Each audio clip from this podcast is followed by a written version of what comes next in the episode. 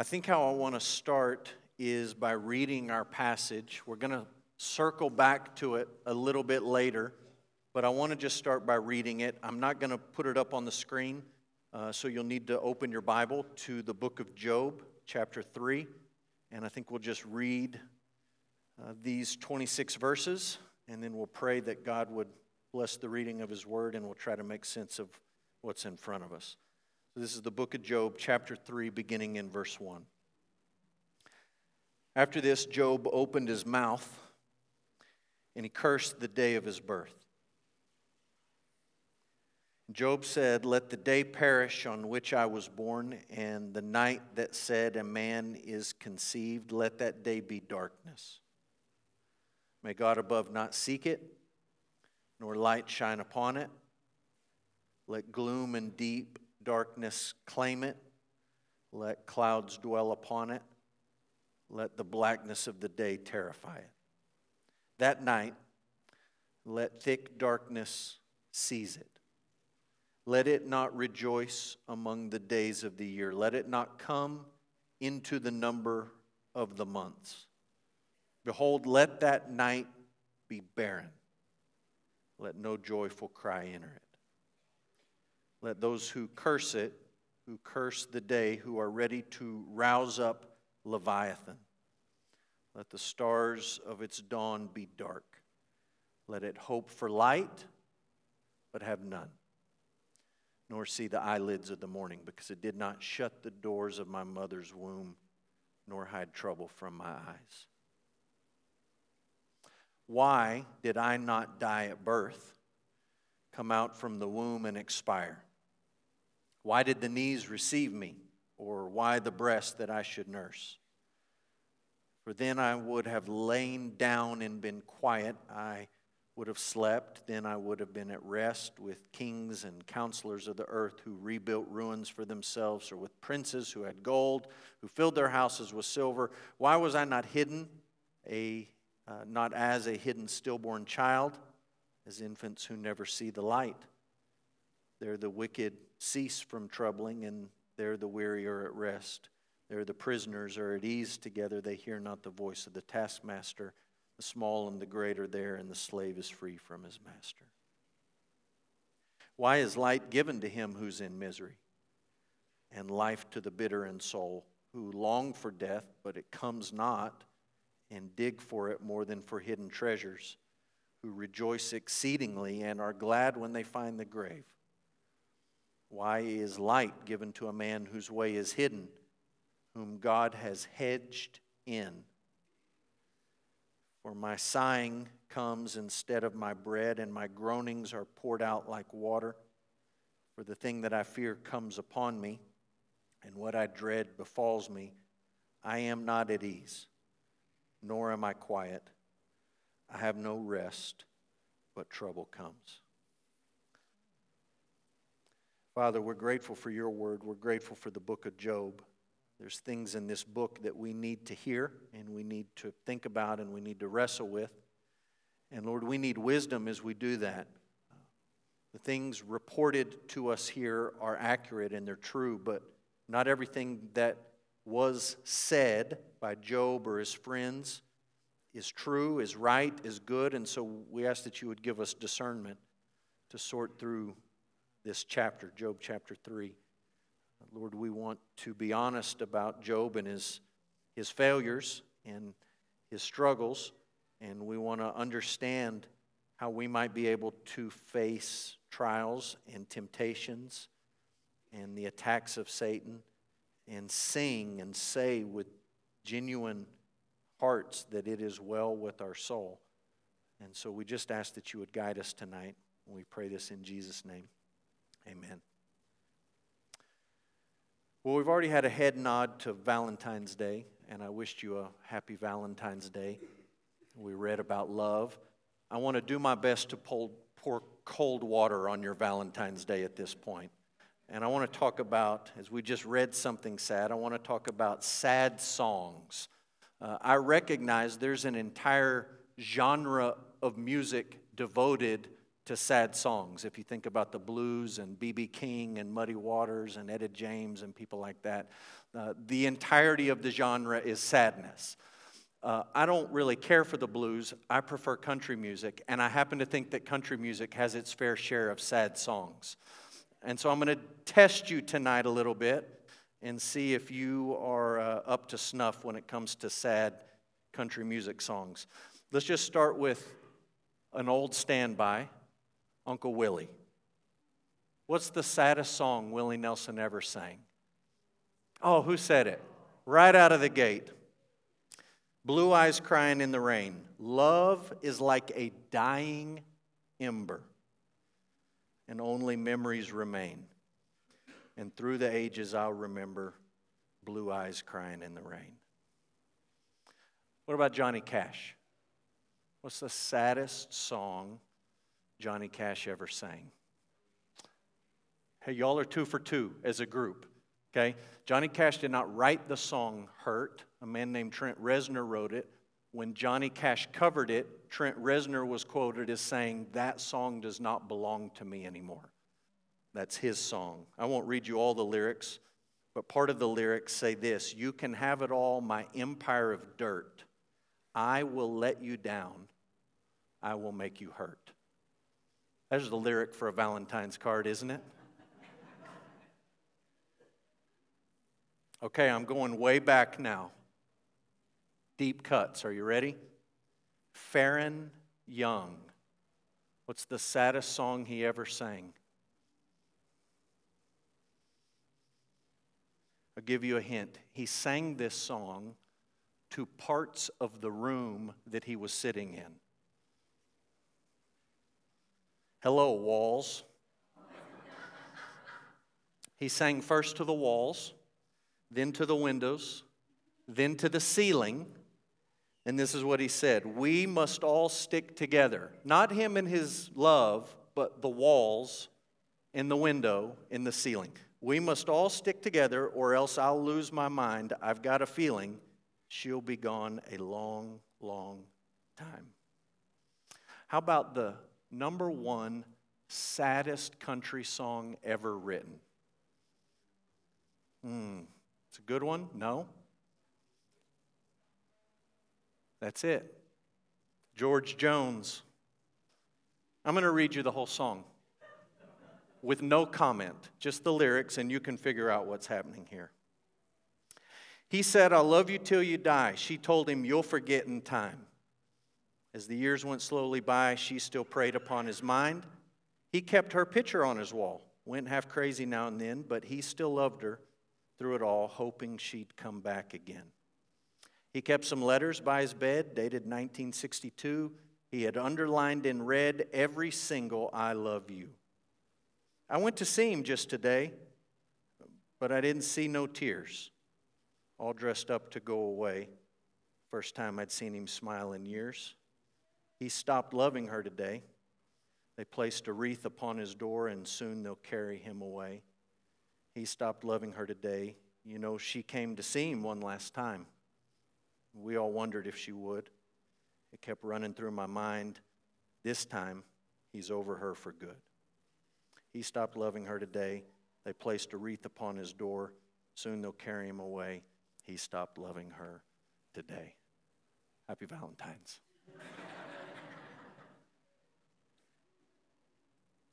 Job chapter 3. Robert Alden. The third chapter of Job must be one of the most depressing chapters in the Bible. While some might be as depressed as Job was and use these verses to give vent to their feelings, few sermons are made from this chapter. Few verses are claimed as promises, and few are remembered for the warmth of their sentiment.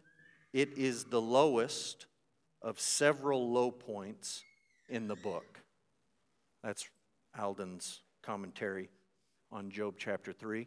We're going to approach this chapter just like we have the last couple of weeks. We're going to think about the characters and the settings. We're going to try to understand the biblical category of lament.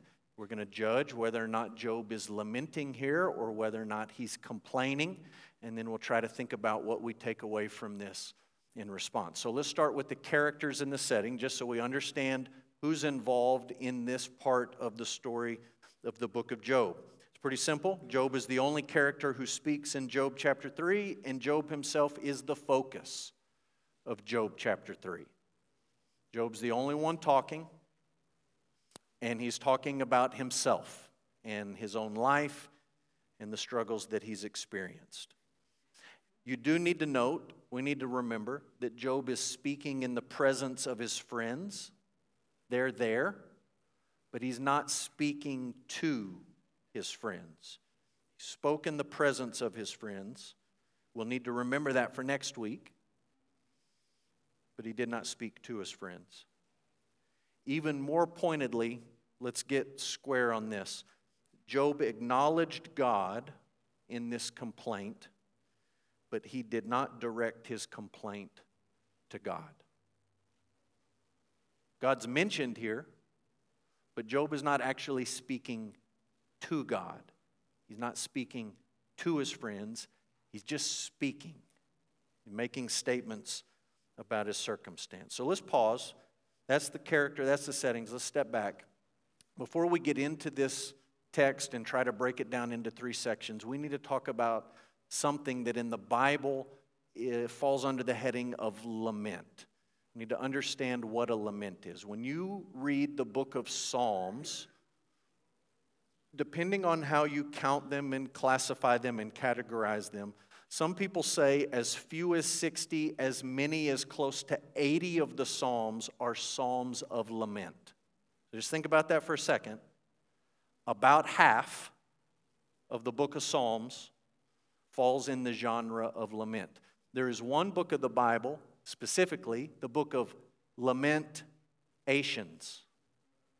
Lamentations. The whole thing's a lament from beginning to end. One giant lament. So 66 books in your Bible. God saw fit to put one book that was nothing but a lament in the scriptures. We went through the book of Ecclesiastes on Wednesday nights not that long ago. Remember, there's a poem towards the beginning of Ecclesiastes that talks about time, and there's a time for this, and there's a time for that, and there's a time for all these different things in life. And one of the things that the preacher of Ecclesiastes talks about is there is a time in life for sorrow and sadness and crying and lamenting. There's a time for God's people to do that. So, what is it? What is a lament? Here's a basic definition a lament is a passionate expression of grief or sorrow directed to God. It's a passionate expression of grief or sorrow, and it's directed toward God. Okay? Think about this definition. This is not rocket science, but you got to think this through. It is a passionate expression. Okay? There are times in the Bible, when you work through the book of Psalms or when you read Lamentations, where you're reading along and they are clearly talking to God, and you think to yourself, I don't know if you can say that to God. Are you allowed to say that to God? That doesn't seem entirely appropriate. They say things to God in the book of Psalms and in the book of Lamentations that you, as a good Wednesday night attending Sunday school member, Southern Baptist, you would never say out loud in a Sunday school class. You would blush to say it out loud in front of other people. So it is a passionate expression. It is raw and often it is very, very unfiltered. It's grief and sorrow that's being communicated. Okay? Never, never, never, never, never does the Bible call Christians to be stoics. There's been all sorts of movements throughout history, philosophical movements that told people control your emotions. Uh, the Brits say, you know, have a stiff upper lip, and it goes all the way back to ancient Greece and be in control of yourself. And there's a, there's a revival. I've had people talk to me about this revival. They're interested in Stoicism and the, the ethics that it communicates and the toughness and all the rest. Okay? The Bible is not a Stoic book. You can find philosophers that'll tell you to be Stoic and just cold and indifferent, but that's not the Bible. The Bible says God made us to experience emotions. The Bible describes God as experiencing emotions, and as people made in his image, we experience emotions. The most important thing about a lament is that it's directed to God. Not just talking to other people, it's not just talking to the walls or the windows or the ceiling, but it's directed to God. You may feel like at times you and Faron Young are talking to the walls. And you may wonder is this just bouncing off the ceiling? But the lament in the biblical sense is something that's directed to God, okay? Old Testament scholar named Tremper Longman, I'm not quoting him here exactly, but I'm using his five categories. He says a biblical lament typically, okay, typically has five parts. Here's the five parts according to Longman. He says, number one, there's a plea to God for help. Okay, it's directed to God. That's part of a lament. You're talking to God and you're asking Him to help. Something's wrong, something's hard, something's difficult, so you're asking for help. Secondly, there is a very raw, honest, often unfiltered complaint. Maybe about a situation, maybe about a circumstance, maybe about a person, maybe about some kind of problem, but a complaint is laid out to the Lord. Number three, there may be, not always, but there may be a confession of sin where the person lamenting acknowledges, I'm small, I'm weak, I'm sinful, I've messed up, I've crossed the line. There may be a curse against an enemy. And when I say there's a curse against an enemy, okay, this is a biblical word and it's a good theological word, but it doesn't mean like a hex. It doesn't mean like I'm trying to jinx them and put some kind of spell on them. In the biblical sense, when the psalmists, and it's always David, is praying an imprecation or a curse on somebody else, they're not just saying, I want to get even with them. They're saying, God, I want you to do what is just in this situation. And something is off, something's not square, and I want you to make it square. I want you to act in judgment on your enemies. So maybe there's a curse proclaimed. And then usually, and by usually in the book of Psalms, okay, about half of them are laments. There's one that doesn't end with this. All the rest of them, towards the end, have some sort of expression of faith and praise. So I hesitate to say there's always an ending with faith in the Lord or praise to the Lord, but usually there is, even if not always. So those are lim- uh, Longman's, Tremper Longman's five parts of a lament, okay? That's the biblical idea of lament. We talked about this not that long ago on a Wednesday night, we're talking about how to interpret the Bible. We talked briefly about how to make sense of laments. Now, what I want to do is step back and I want to think about what Job says here. Because, to be fair, I'm reading out of the ESV. Our Pew Bibles are ESV. And the heading at the top of Job chapter 3 says what? Job laments his birth. And so I just want to think with you for a minute about whether or not this really is a lament and try to process what's happening here. We'll start with this. After seven days of grief with his friends, Job broke the silence. I think that's important to be clear on. His friends show up Eliphaz, Bildad, Zophar. They sit with Job, they weep with Job, they don't say anything to Job for a week. They're just there with him to comfort him and to encourage him. And Job is the one who breaks the silence. Longman says this Job breaks the silence by delivering a powerful and disturbing monologue. We read it earlier. Form of his speech resembles a lament, but it differs from the laments of the book of Psalms in some very telling ways. In that very same commentary, Longman goes on and he says, What Job says here sounds less like the psalmist lamenting and more like the Israelites in the wilderness complaining. You can be the judge of that. What did he say in this complaint? There's three sections. We'll just recognize the three sections. Uh, verse 1 to 10, Job cursed the day of his birth. That's the first group of verses. And you notice the translators help you out with the sections. They put a little bit of white space in between verse 10 and verse 11 in most translations to say that's sort of a stanza. Stanza 1, he cursed the day of his birth. Stanza 2, verse 11 to 19, he questioned the reason that he was born. Curses the day of his birth, questions the reason he was born. Stanza 3, 20 to 26, he questioned the meaning of life itself that last stanza is a little bit less about Job and it's just more about suffering in general and what God is up to in these circumstances. Okay? Now we're going to look at this. We're going to read through it sort of again and make some notes and some observations from the text. I just want to throw a few ideas out to you for your consideration before we circle back and, and talk about these sections. Number one, we don't just want to understand Job 3, we want to understand the story of the whole book. And so it's really important just to remind ourselves that Job is the one who spoke first.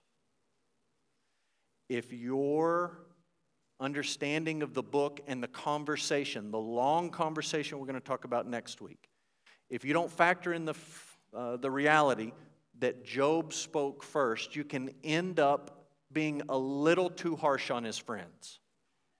Okay? And I'll be honest with you, next week we're going to be harsh on his friends. Eliphaz, Bildad, Zophar. We're going to point out, hey, you're wrong here, you're wrong here, you're wrong here. This was bad advice. Y'all are not very kind. But let's just be fair to them and say they showed up not to lecture Job. It's not why they came. If you look back up in chapter 2, it says in verse 11, they came to show sympathy and comfort. That's why they came. And they did that for a whole week. And then Job had something to say, not to God, not even to them. He just had something to say.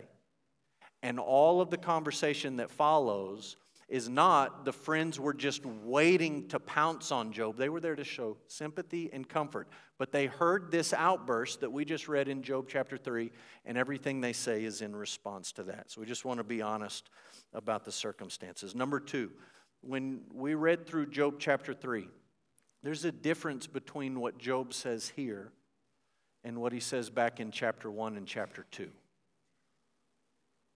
Those words from Job read a little bit differently. If your Bible's open, look at Job chapter 1, verse 21. He says, Naked I came from my mother's womb, naked I shall return. The Lord gave, and the Lord has taken away. Blessed be the name of the Lord. Look what he says in chapter 2, verse 10. He says to his wife, You speak as one of the foolish women would speak. Shall we receive good from God, and shall we not receive evil. And all this, Job did not sin with his lips. You read the same thing in Job chapter 1. He didn't sin with his lips. Now in chapter 3, he's cursing the day of his birth. He's wondering what God's up to in his life, and he's questioning the very meaning of life. And maybe you noticed that we came to the end of Job chapter 3, and the author did not tell you in all of this, Job did not sin with his lips. He's told you that twice, word for word. Job said this, he didn't sin. Job said this, he didn't sin. Chapter 3 is what he said. That's what he said. How do you how do you understand that? How do you make sense of that? Can I just give you something to chew on? You can do with this what you want. Just my observation watching people go through grief, losing a loved one, going through a crisis, something difficult. Sometimes in the immediacy of a grief, God's people have been trained and sort of programmed to say the right thing and to know the right answer. And by God's grace, they throw those truths out there, and those truths sustain them in the immediacy of a crisis, and they're true, and they're good, and they're important, and all the rest. And can I just tell you what happens after all the casseroles are eaten, and all the family goes home, and the service is done? And they mess up the headstone and you have to get it fixed and you go back to the house and it's quieter than it was before and all those things. Sometimes grief hits differently a week, a month, a year down the road than it does in the immediacy of a crisis. You maybe have experienced that where you said, Look, in the, in the, in the throes of a struggle, I felt like I had my feet underneath me and, and I felt pretty good about things, all things considered and then it got real quiet, or then it was different, or then I had a moment out of the blue, driving down the road, something hit me. I saw something, I smelled something, I remembered something, and just grief was triggered just like that. That happens to people, and I think that's part of what's happening to Job here. We'll circle back to that idea in a minute. One more thing, or two more things I want to remind you of. What was the original debate between Satan and God that happened twice? If this happens, Job will curse you to your face. Well, you know, you rigged the game, it wasn't fair. If you do this, Job will curse you to your face. Okay? Think carefully. In Job chapter 3, does Job curse God to his face? It's hard to curse God to your face when you're not talking to God. Not talking to God. And he doesn't curse God to his face. He does curse something. And it's something that falls under the sovereignty of God who knows our days and number, numbers our days and orders our lives. He does not curse God directly to his face, but he does curse something that God was sovereign over. And again, we'll circle back to that idea and try to sort that out before we finish tonight. Lastly, I just want to take Longman's five points of a lament and think about what you see in Job chapter 3. Okay? He says five things uh, typically go into a lament. Number one, there's a plea for help that's directed to God. Does Job do that? No, he's not talking to God in this chapter. Uh, number two, in a lament, there's a complaint. Does Job complain here? I'd say yes, he does, pretty thoroughly. Number three, sometimes there's a confession of sin. Any of that in Job chapter 3? I don't think so. Uh, number four, uh, in thinking about um, what happens in a lament, there's a curse on an enemy or a circumstance or a situation. Is that there? Maybe. There's cursing. It's an interesting thing that he's cursing the day of his birth, so you can sort that one out. Flip a coin, I suppose. Is there an ending expression of faith or praise in this chapter? No, there's not.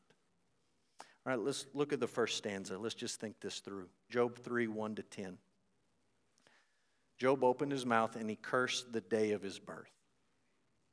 And all the wording that he uses in the verses that follow center on the idea of darkness.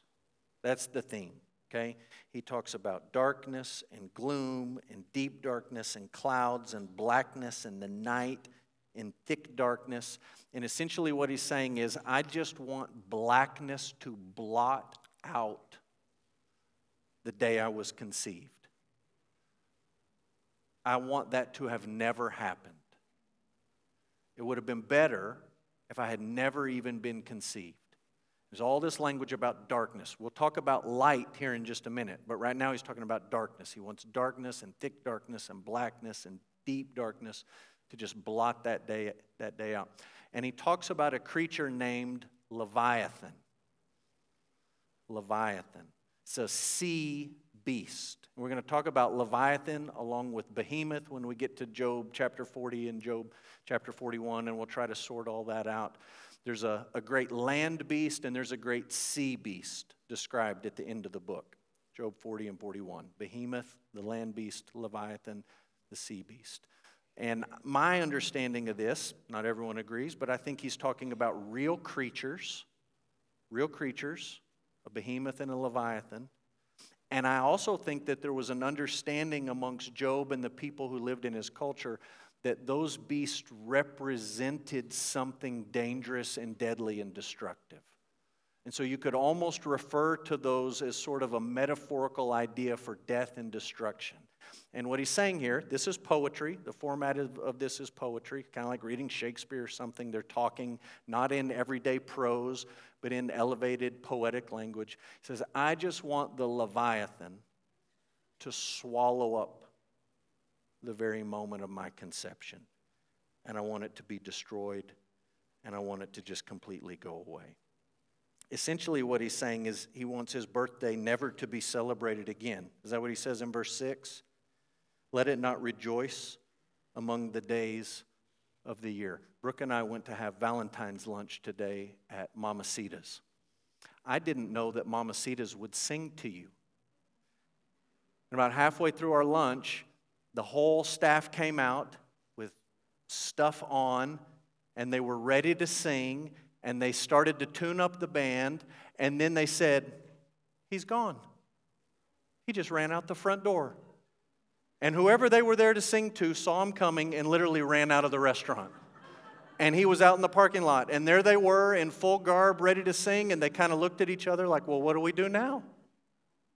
I guess we go back and wait tables and do the dishes and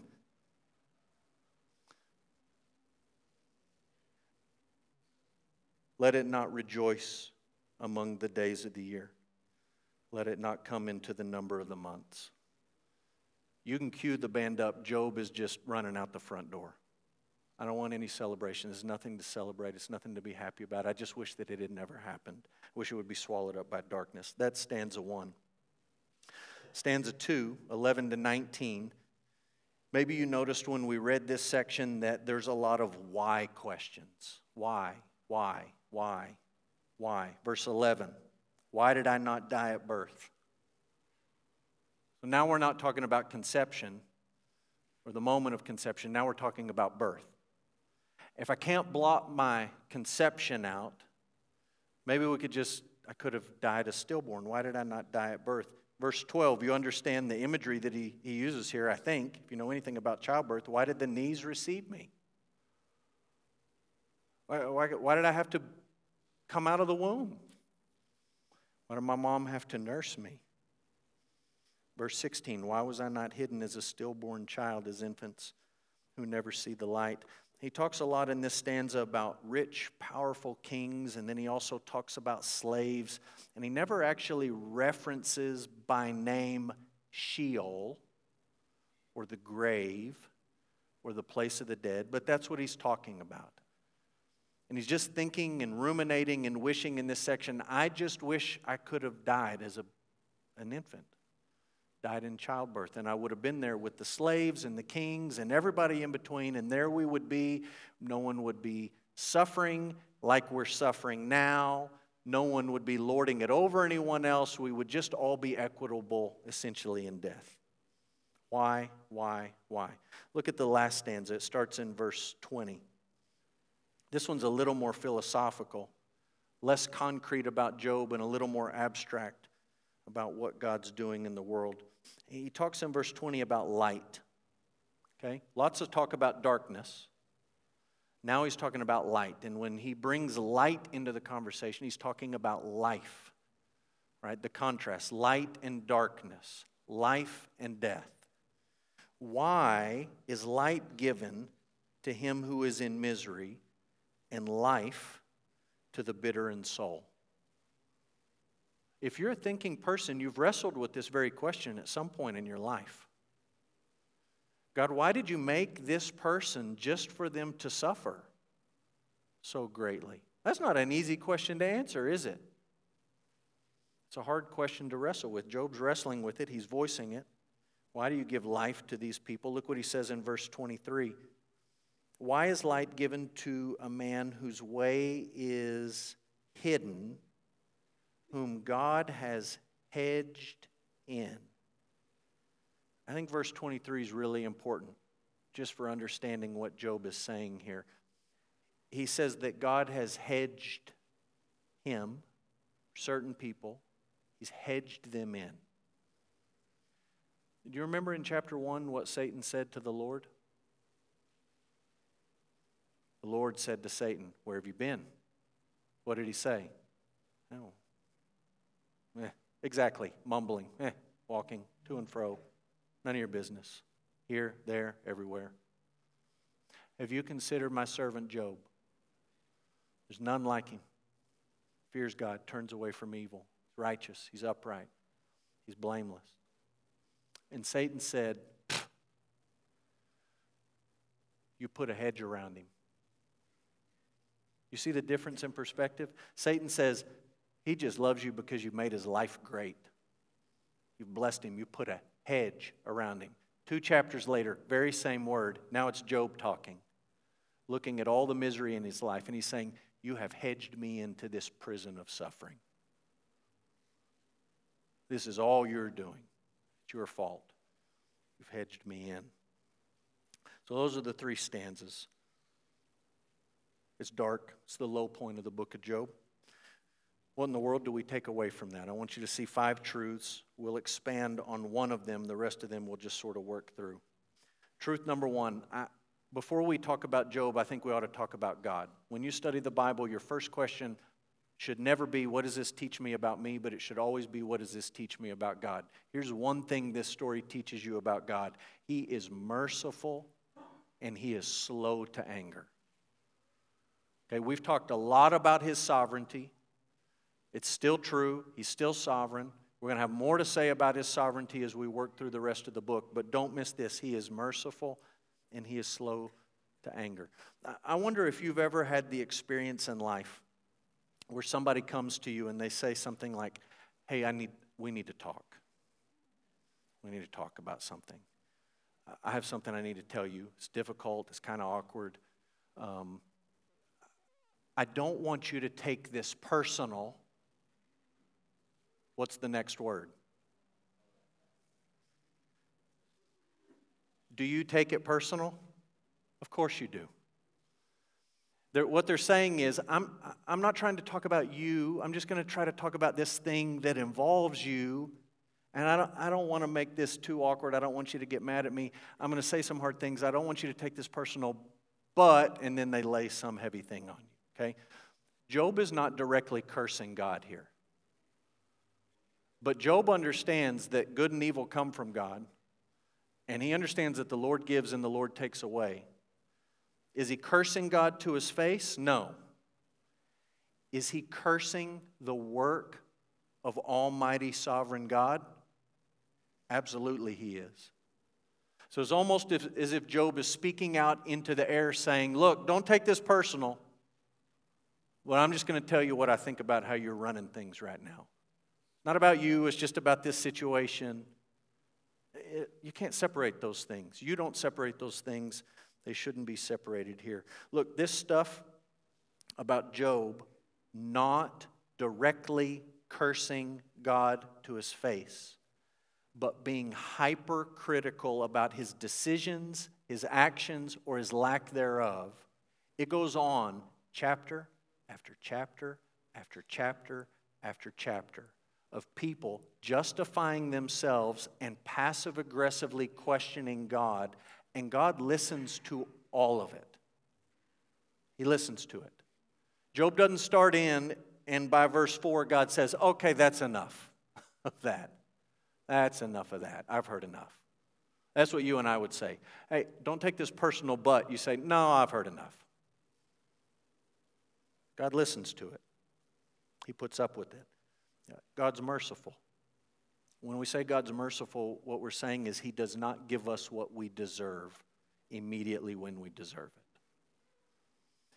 He is slow to anger, He's not quick to anger.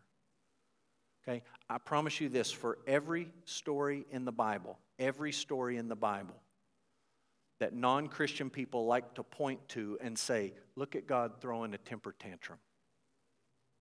If you read before it and understand the context, you understand uh, it's not a temper tantrum. He's actually slow to anger in that situation. Those people knew better. He's merciful, he's slow to anger. He tells Moses in Exodus 34 that he is abounding in steadfast love. We've been singing about God's love tonight. How great is the measure of the Father's love? How great is it? How great the Father's love for us. He's not stingy in love, He's not small in the amount of love that He has for His people. He is merciful, He's slow to anger, and He's abounding in steadfast love. Derek Thomas says this Despite Job's anger and frustration, He's never condemned. He's corrected at the end. He's put in his place, but God doesn't cut him off. He doesn't condemn him. God never abandons him. God listens to Job's questions. Job may not have received the answers that he wished for, but he is allowed to ask these terrible, and they are terrible, terrible questions. Number one, a truth about God. Number two, we need to learn how to lament rather than complain. We need to learn how to lament rather than complain. I just want to give you a few reasons. You can look up the numbers reference. I just want to give you a few reasons why we need to learn to lament and not just be people who complain. Reason number one there's unique temptation that comes with suffering. Unique temptation. Can I give you a parallel truth that's not on the notes? There's unique temptation that comes with prosperity. What's the temptation you might face in times of prosperity? Maybe pride, self sufficiency, entitlement, ungratefulness. There are unique temptations you will face in times of prosperity. Job faced them. He's a man who prospered greatly. At the end of the book, he's going to prosper again. All of those temptations are going to be coming back around. But it's also true that in suffering, there's unique temptations. What might some of those be? Maybe anxiety, false guilt, envy, anger towards God, anger towards others, despair, despondency, lack of faith, unique temptations. We talked earlier just about the shift that happens in people. We're thinking about Job and we're trying to say, Job, you started off so good. Chapter 1 and chapter 2, and all these things he didn't sin with his lips, and then the bus seems to have gone off the highway here. What in the world's going on? Look, you understand that in practical experience, uh, people go through stages of grief in a time of crisis and in a time of loss. And you can, look, get online, you can find this doctor, this expert that says there's this many stages, this expert, this person that says there's this many stages. You pick how many stages you want. It's just people sort of grasping at straws to explain what's happening in people's lives as they process grief. Okay? Here's a few things to remember when you think about these stages of grief. Number one, none of us move through them in a straight, singular line. Okay? It's not like you say, okay, I'm in stage one, can't wait to get to two. Done with one, now I'm at two. Let's get through three. And once you get through them, you're just done with it and you check that box and you move on. It's not a straight line through the sta- stages of grief, it's kind of like the flight of a bumblebee erratic, backwards, forwards, sideways, all over the place. You just need to know that that's what the experience of grief is like. Job's dealing with grief. Think about what Job has lost. He lost all his money. He's now destitute.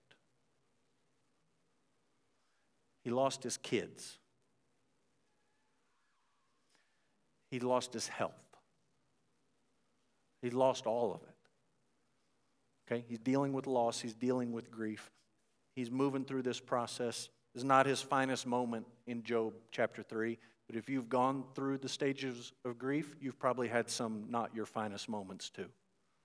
And that's where Job's at. Look, you can just go where the bumblebee takes you through this process, and to some extent, you're at the mercy of the process itself.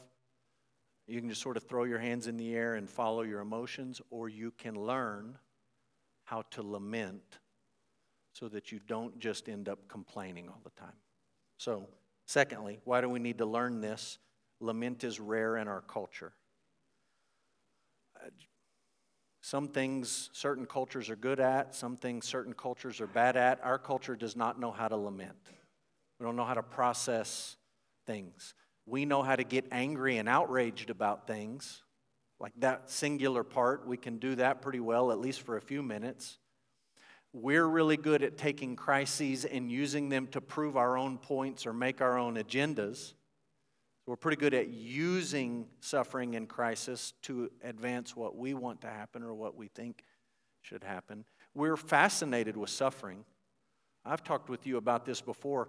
The most popular genre of podcast is what? It's true crime. That's what we want to listen to. I listened to some of those.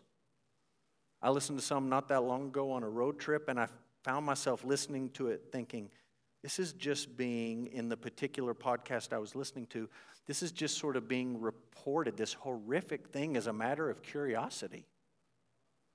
These were real people. At times, it was being presented as something that was comical. I mean, the subject matter was so heavy, they just kind of had to break the tension and they tried to make jokes, and then the jokes were awkward. And I thought, I don't, this is, this is odd. How about just technology and the amount of information we get about every horrible thing that happens in the world? Fox News alert, Fox News alert, Fox News alert, landslide, mudslide, tornado, hurricane, shooting, abduction, Amber Alert, war, war crimes, invasion, bombing, terrorist. You just get them all day long. We are not capable of processing all that heavy stuff. So, what does it do? It just desensitizes us. It's just another update on the screen. We don't know how to do it. There's a quote from Eugene Peterson. I actually used this quote several years ago when we talked about David. In the life of David, when Saul and Jonathan died, David took the moment to teach God's people how to lament. You can go back and read about it. That's what Peterson's talking about here. And he's talking about our culture. He says there's no lament. He's talking about American culture. There's no lament because truth isn't taken seriously, love isn't taken seriously, human life doesn't matter as life. God given, Christ redeemed, Spirit blessed life, it counts only as news. There's no dignity to any of it, it's trivialized. So we ought to learn how to lament. Number three, why do we need to learn this? I think it's because lament is often missing in our prayers, or at least it's missing in the way that we teach people to pray. And I just give you two examples of this. Uh, when I was growing up, I had multiple Sunday school teachers tell us you use the word acts to pray adoration, confession, thanksgiving, supplication. That's a pretty good model for prayer. Tell God you love Him, that He's great. Uh, you confess your sin. You thank God for your blessings, and then you pray for the things that you need. There's no space in there to lament. We don't necessarily always teach that. Some of you maybe grew up with Sunday school telling you you follow the pray model, P R A Y. You praise, then you repent, then you ask, and then you yield. That's a pretty good model for prayer. It's better than just taking off without any thought to it. But still, there's no built in place to lament there. So it's often missing from our prayers. This ought to be something that we work at, we try to learn. We read the Psalms. We say, How did they do it? How did they talk to God? What were the pieces of it? I ought to model my prayers on how they prayed. We've been talking about the Holy Spirit. The Holy Spirit inspired this book, He inspired the prayers of this book. Okay? We often think Jesus, the Lord's Prayer. When you pray, you pray like this Our Father who art in heaven, hallowed be thy name, all the rest of it. It's a good model for prayer. You also have 150 different models for prayer in the book of Psalms. Say, so maybe you ought to think about praying like this. Maybe you ought to Pray like this. Learn how to lament. Number three, be cautious about asking God too many questions. Am I telling you not to ask God questions? I'm not telling you that. Am I telling you to use caution? How many of you have had the experience of a toddler asking you the question, why, 500 times in two minutes. And you end it, what's the trump card that you eventually lay down? Because I said so. Why do you say that? Is it because you despise that toddler? No. You say that to a toddler because you understand eventually you get to a point in these why questions where you say, I don't think I can explain that to a toddler. Or maybe you get to the point where you say, You're a toddler and you're not entitled to that answer. You understand? The gap between you and a toddler is nothing compared to the gap between creator and creature. There's nothing. Us and the toddlers and the worms and the rocks, we're all down there together. And the creator is transcendent above us. And it's not that God's unwilling to answer every single question, it's just that He's the creator and it's that the Creator understands that the secret things belong to Him. And that His thoughts aren't always our thoughts. And His ways aren't always our ways. And His ways are higher than our ways. And sometimes it's that we're not capable of understanding the things that we're asking about. Or sometimes, just like with your toddler, it boils down to God wanting his people to trust him and to walk by faith, not by sight. When we looked at the book of Ecclesiastes, chapter 5, the preacher said, When you go to the house of the Lord, let your words be few. With much words comes much busyness. Let your words be few. Be quick to listen, the New Testament says, and slow to speak. What's good advice with other people is good advice with God. Be quick, quick to listen, be slow to speak. Barry Webb. Here's the essential lesson for us in this passage. It's all right for a sufferer to wish for the impossible and to ask why. It's dangerous, however, because it brings us close to the fine line between acceptance and rebellion. The more you ask the why question, is, is what Job is doing.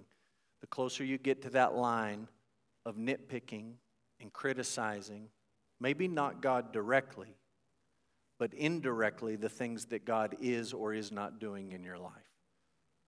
And again, we came to the end of the, the chapter, and there was no verse saying, in all these things, Job did not sin with his lips. Be careful, be cautious. Number four, we should remember that Jesus lamented at a funeral and in the garden and on the cross. I'll leave these to you to look up and to trace out. Have you ever thought about the fact that when he went to Lazarus' tomb, he knew that he would have dinner with Lazarus? And rather than telling everyone to put their big boy pants on, he took a moment and he wept. And he felt the weight of loss and hurt and pain and suffering. He was a man of sorrows, acquainted with grief. He's in the Garden of Gethsemane and he has a question and a complaint to bring to the Lord. If there's any other way for this cup to pass, might it pass? But not my will, but your will. Faith and trust. When he's on the cross, he says, My God, my God, why have you forsaken me? It's from Psalm 22, which you may not be surprised to know is a psalm of lament. And if you read all the way to the end of Psalm 22, it ends with faith and praise. And in quoting the beginning, he wants his people to understand that he's referencing also the end. All these events that surround the cross and the accomplishing of our salvation were, were involved in lamenting. One last truth based on the fourth, we should lament with an eternal perspective with an eternal perspective. Okay? Lamenting with an eternal perspective is still lamenting. When Paul tells the church in Thessalonica that we grieve, but not like those who don't have hope, he doesn't say we have hope so we don't grieve. We still grieve. We just do it as people who have hope, okay? Look what Paul says in Romans 8 18. I consider that the sufferings of this present time are not worth comparing with the glory that is to be revealed in us. He doesn't say we're not suffering, he says we're suffering right now. But in comparison to eternity and the glory that's to be revealed, those two things are not comparable. He says something similar. 2 Corinthians 4, he says, This light momentary affliction is preparing for us an eternal way to glory beyond all comparison. As we look to the things that are seen, uh, look not to the things that are seen, but to the things that are unseen. The things that are seen are transient, but the things that are unseen are eternal. So we'll give the final word to David Allen. He says, We should never let our circumstances or our feelings become the measure by which we evaluate God. Our circumstance vacillates, God's character is unchanging. Father, we're thankful. Thankful to know you as our Father. Lord, there are many, many things in our lives that are heavy. They're weights, they're suffering, they're affliction. Lord, there's grief that we carry, and we're grateful that the Lord Jesus Christ is a great high priest who can understand and empathize, relate to our weaknesses and our struggles. We're thankful that Jesus gives us a hope in the midst of our suffering. Father, we certainly do not want to be those who would curse you to your face, nor do we want to be those who would curse and criticize and nitpick your plans and your ways and your secret providences. We want to be people who trust you. We want to be people who lament rather than complain.